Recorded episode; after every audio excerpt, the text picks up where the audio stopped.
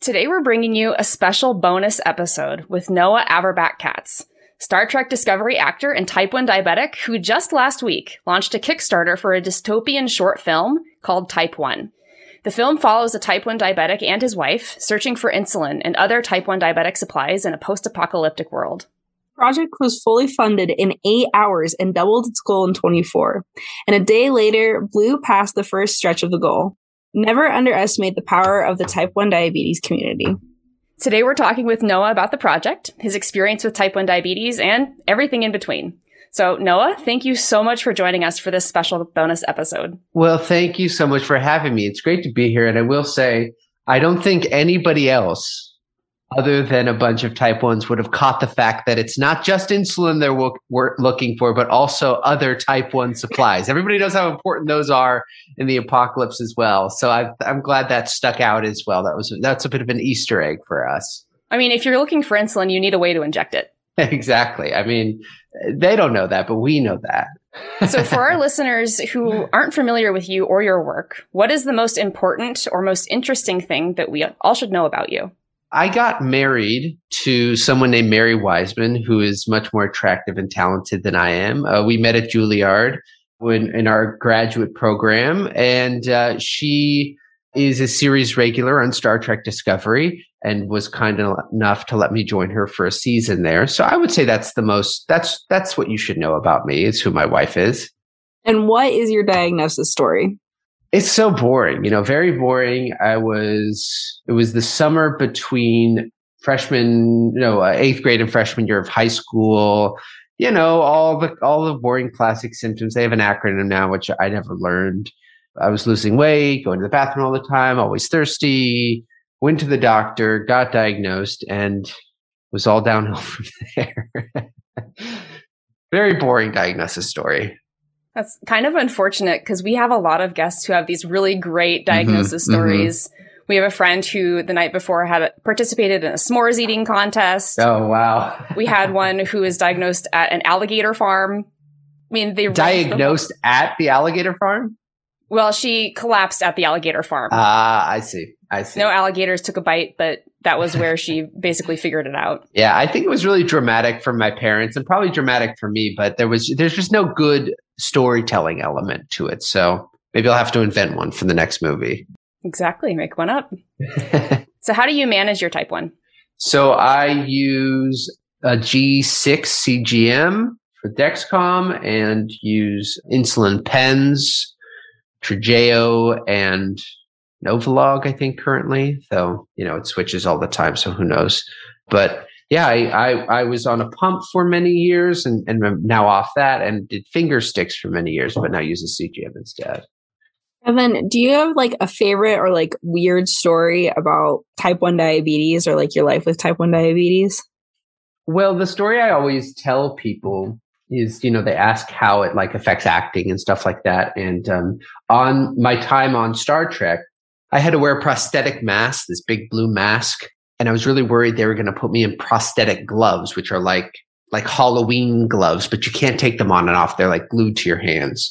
And I was worried because I was on finger sticks and I was like, man, I'm totally screwed because if they put them on, I don't know what the hell I'm going to do because I can't take them on and off and I won't be able to test me. I'll have somebody do it on my arm. But if I'm wearing a long, you know, So I told, I asked my wife, what should I do? And she's just like, talk to the costume designer. The costume designer was like, oh, that's fine. We'll just put you in black gloves the whole time. So my character, the whole time, you never see their hands because I'm wearing these black gloves in every situation.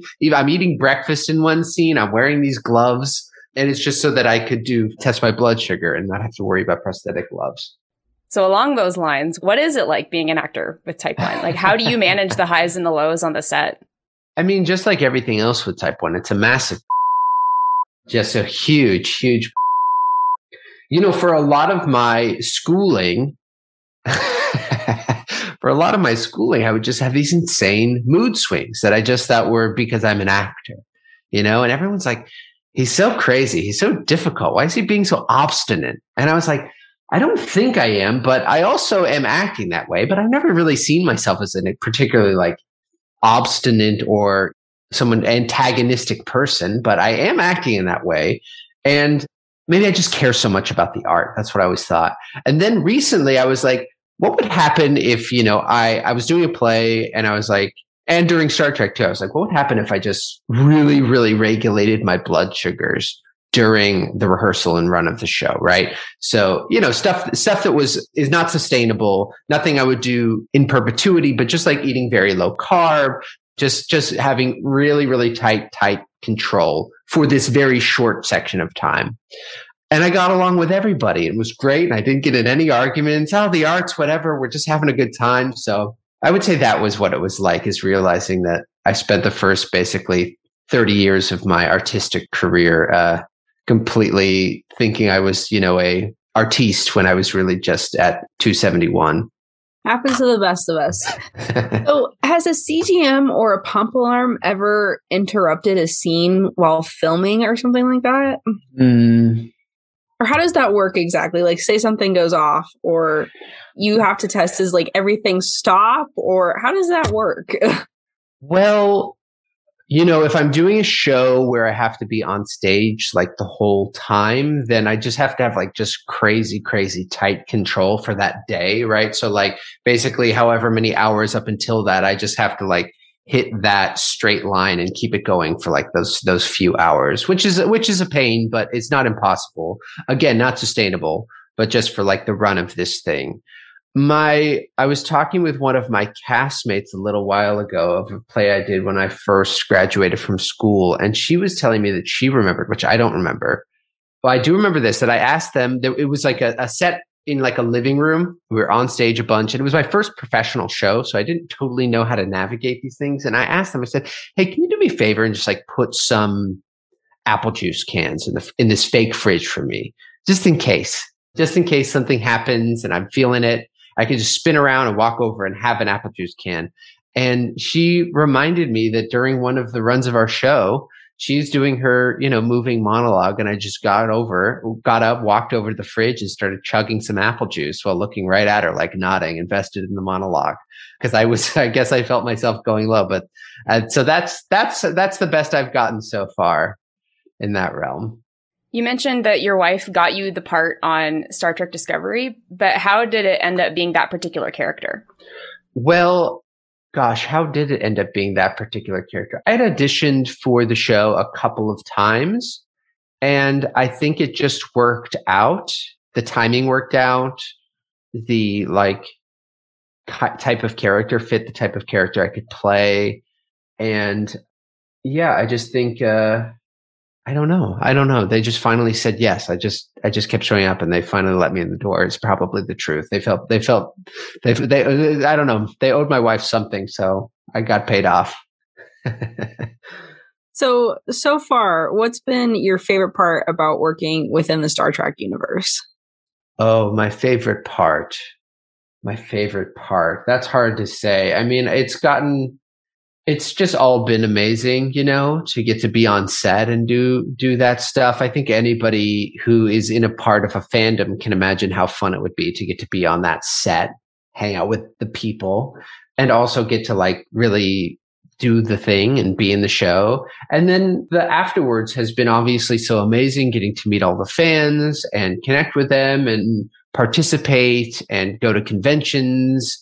And you know, I think there's a really special thing in Star Trek of of these conventions and the fan actor uh, interactions that can be really meaningful for people. And I found it to be very gratifying to feel like I have the ability to like make someone's day by being nice to them. It's just an amazing feeling, and something that like, especially for the past three years, is hard to come by, you know? So I've been really, really appreciative and, and really enjoyed that. Have you been able to interact with other actors from the previous series? So like Jonathan Frakes, I know he's on the show. Sure. Yeah. Well, what Jonathan, like? Jonathan directed two of my episodes. Um, wow. Yeah. Yes, exactly. And so it was, I mean, it was amazing. You know, obviously I was freaking out. So I had met him before because I was up there with Mary. I was too nervous to say hi. So, or too nervous to ask for a picture. So Mary took a picture of me. I was sitting at a picnic table. And and my wife Mary's like, Noah, look at me, look over at me. So I look up, up at her and she takes a picture and it's Jonathan standing behind me and me looking at the camera, sort of smiling like we got a fake picture together. So that was extremely embarrassing, but also amazing. And yeah, so I, I got to meet Jonathan and work with him. And I was wearing this prosthetic, which was amazing because he couldn't see me blush the entire time and just have this internal freak out, which was great. And he was just so lovely to work with and such a talented director. I've gotten to meet a bunch of other people at the conventions. I just got to meet Marina Sirtis, who plays Commander Troy. And she is so much fun and such a total badass. And of course, everyone loves my wife. You know, that's sort of my whole pitch, really, of this entire thing. And so I get to meet everybody who's excited to meet her, which is great. And they've all been really supportive of the film, including Jonathan as well. The director of the film, Anthony Rapp, sort of shadowed underneath Jonathan on set. And so he's sort of been communicating and, and getting some tips, which has been awesome. So now that we're talking about the Type one film, what inspired you to create it? I actually, I was, so I was doing a play in February of twenty twenty, pre-pandemic in the old days. And um, there was a deaf actress in the show, an actor named Trishelle Edmonds, super, super talented. And she was just really gracious and open about sort of sharing her community with me, the deaf community, talking to me about it. And there was a couple other There was like other deaf consultants and and interpreters there, inter- interpreters there as well. And they were all just really gracious about kind of sharing their disabled community. And it really just got me thinking about the diabetes community and how challenging it is to create a community because there aren't really like centers, you know, there's no Gallaudet Diabetic University. And it's also an, it's also, if you choose to make it so, generally like an invisible illness. So you don't really know who's out there sort of going through the same thing you are. And it just really got me thinking about creating something to engender community. Even if the project itself isn't really, a, is maybe sort of about the darker aspects or or the sort of, you know, the things that you fear the most, it's something that we kind of all share. And so it just got me thinking about that. And I had these long stretch. I played a dog in this play. And so I would have these forty-five minute stretches just laying on stage, pretending to be asleep. And so I just think, blah, blah, blah, what can I do? And I thought, hey, that's a really good idea. I should write that at some point. That's not a bad idea. And then like fast forward to, you know, March twenty-third, twenty twenty, March twenty-third, twenty twenty. And, uh, New York is like a ghost town. Everyone's freaking out. And I'm like, well, now I have to write this. You know what I mean? It's, I've got nothing to do and it's literally happening. So I, I definitely need to write it right now. And so that was sort of the, the beginning stage of this thing. So I'm assuming you did a bunch of research on like survival stuff and about yeah. diabetes and the what most, of, most of the research was actually more about like going into D K A and less about survival because it is sort of trying to, it's it's less like, oh, these people have been surviving out in the woods. And it's more like you're making your way from one center to another. Yeah. So a lot of it was, was I've been really lucky to never have gone into severe diabetic acid, ketoacidosis. That's why they have an acronym. But I, I reached out to a bunch of people on Reddit and people who I knew have had that experience to just try and get a sense of how intense and severe and painful that experience is. And obviously, like I've had moments where I've been very ill. Uh, so it's not out of the realm of my complete experience.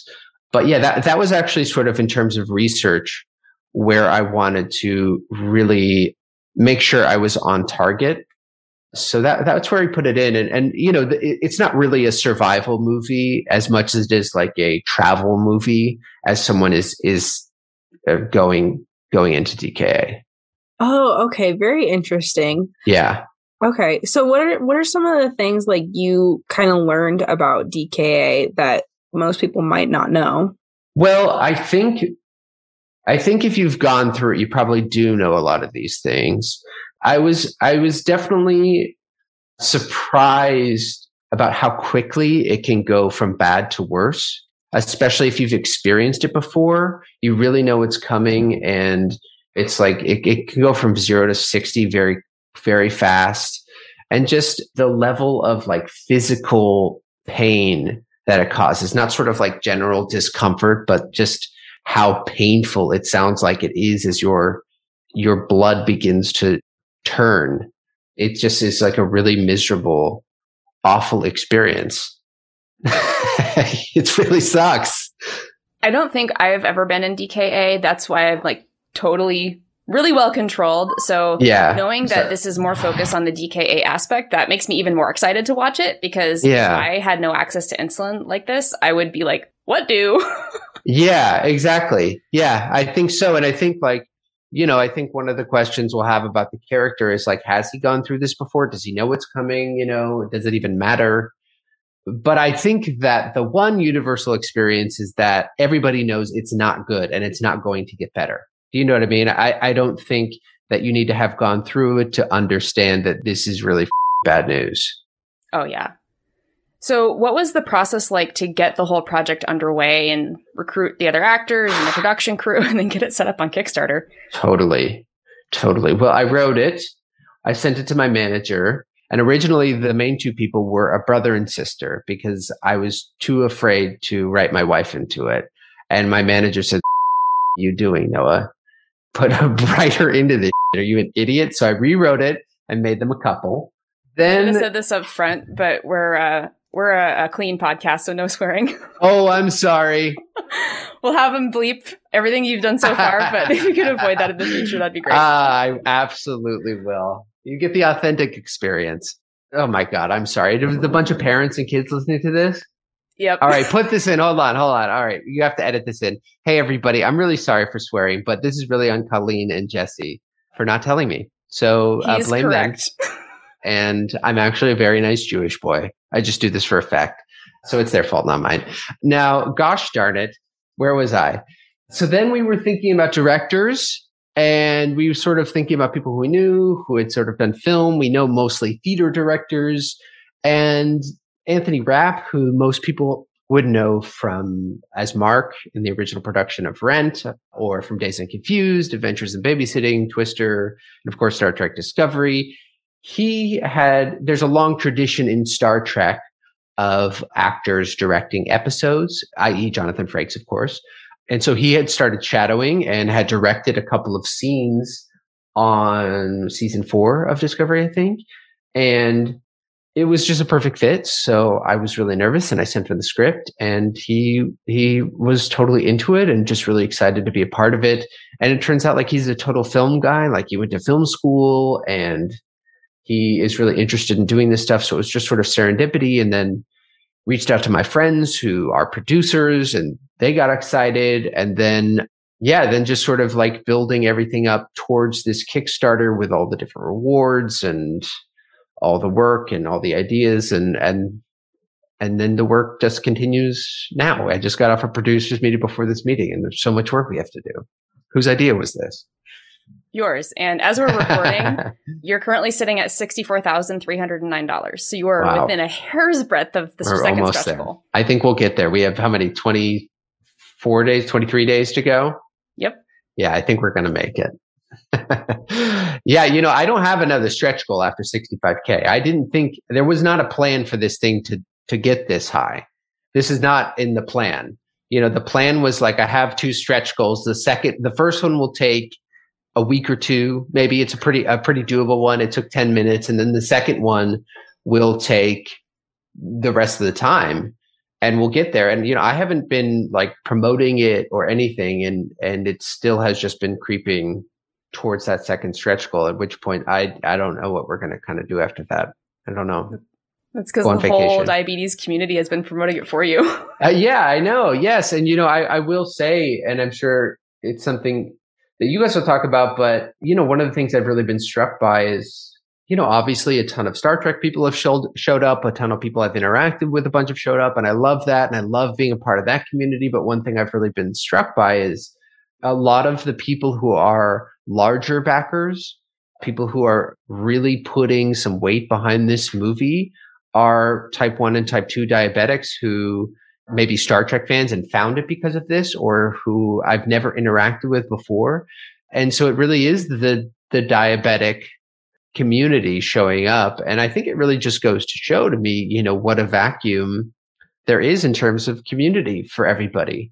And and in terms of, of real representation, which is sort of the other thing that I'm interested in this film, is that if you take the diabetes aspect out of this film, there's nothing interesting about it. It really is the front and center, more so than the the characters, I think. As, as much as I like to think they're interesting, the real story is about the diabetes, and and to have somebody behind it who is type one, I think is really exciting for the community, because I don't think it's something we've really experienced before. And I feel really honored that people have supported me and and entrusted me with that. And, you know, I could totally screw it up and the film could absolutely suck. But at the worst that could happen is that somebody else will see it and say, well, I can do that better, which is a win for the community. So as of right now, what do you think is going to be one of the bigger challenges that you guys are going to have to face going forward? Boy. You know, I've never made a movie before, so everything seems like an insurmountable hurdle. I have to be honest. I'm like, what? Huh? We have to do what? This many people? Yeah, I don't know, you know? So I, I don't know. I think we have a limited timeline because people have other projects they have to work on, you know? Star Trek must continue. So we, we have we don't have the luxury of a lot of time. My acting could really hold us back. That's a huge concern. I, I, I don't know. I'm sure we'll we'll encounter plenty of things that I completely did not think about or plan for. So you mentioned earlier that it, it was fully well. We mentioned it was fully funded in eight hours, and you have no plans for it to be this successful this quickly. So what yes. was going through your head when you watched that number tick up so fast on Kickstarter? You know, it was a, first it was a huge feeling of relief, because we'd been working very, very hard on this Kickstarter, trying to make a really professional video, really trying to think hard about how we were presenting the project and putting ourselves out there. You know, me and my producing team and everybody involved. It was a huge feeling of relief that I wasn't sort of having, going to have to like come to every single person I knew on hands and knees begging for a little, a pittance, you know, and that, that sort of all the connections that I had made and the people who I had sort of developed friendships and relationships with had really shown up. And then it sort of turned to terror as I realized I was actually going to have to make the movie. Oh no, I, this wasn't supposed to happen. I was just supposed to, you know, I did it. This was supposed to be it. And now I'm like, oh gosh, I didn't think this far ahead. So, so yes, it was those two feelings. What would you like our listeners to know if they're hearing this before the March twenty-fourth, twenty twenty-two end of the Kickstarter campaign? Well, I would say that go and check out the Kickstarter just to get a look at it. And regardless of where the funding is, I encourage you to contribute to sort of solidify your foot, put yourself, give yourself a stake in the community.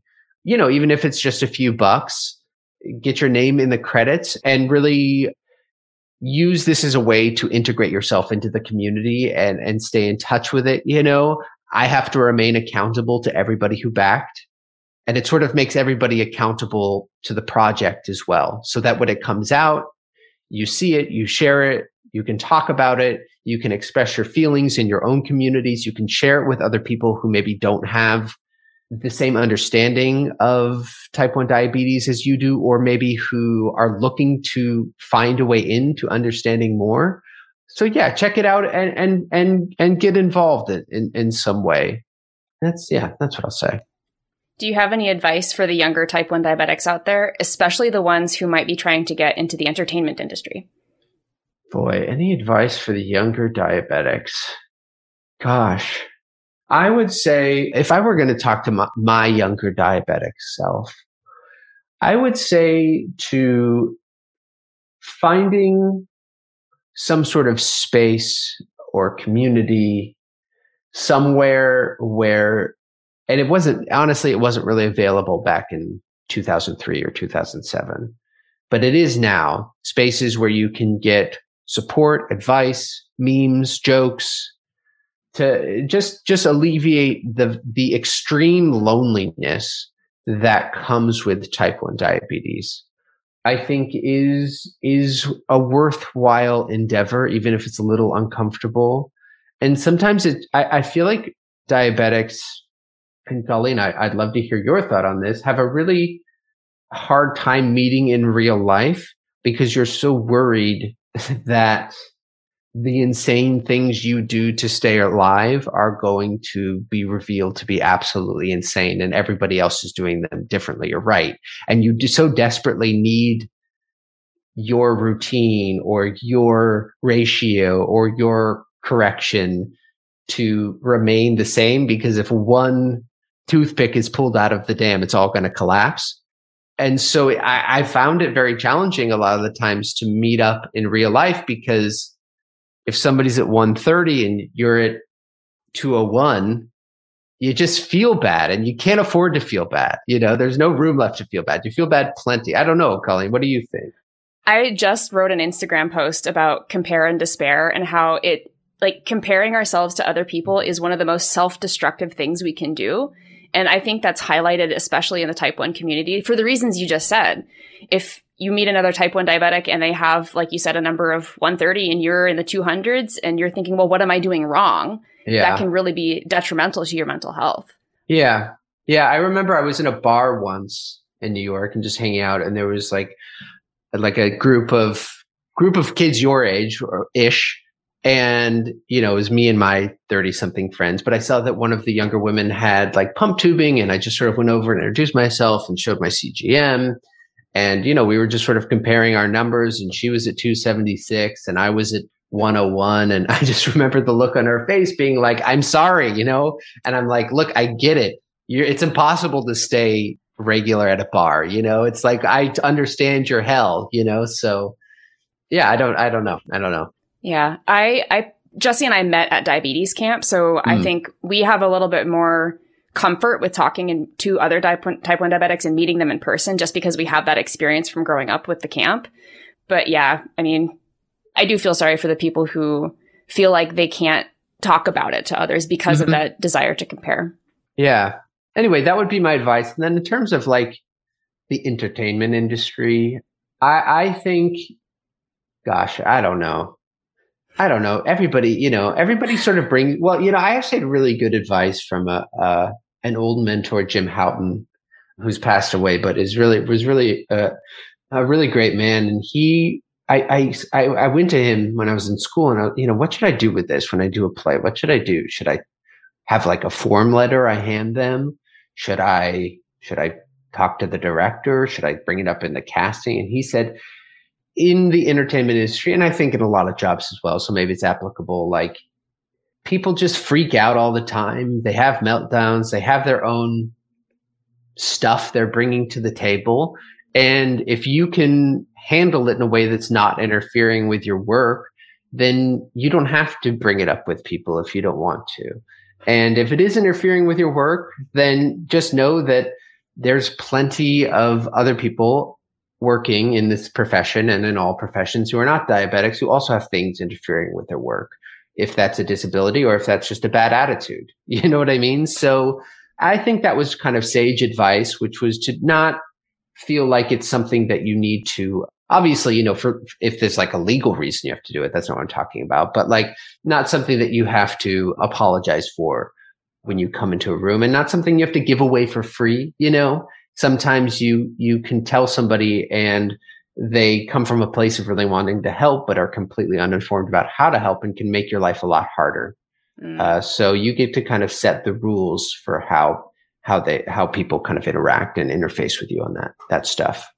That is actually really good advice. I love that. So to wrap up, where would be the best place for our listeners to connect with you and follow you after they back the Kickstarter? Sure, uh, you can find me on Twitter at N underscore A underscore K. And you can kind of just see all the different fun stuff I'm up to on there. And, and in my bio is a link to the Kickstarter as well. Um, but if you search Type one on Kickstarter, you will, you will find it there. Thank you so much for sharing your story with our listeners and for sharing the Kickstarter. To back the Kickstarter and follow Noah, you can check out the show notes at inspiredforward.com slash N A K.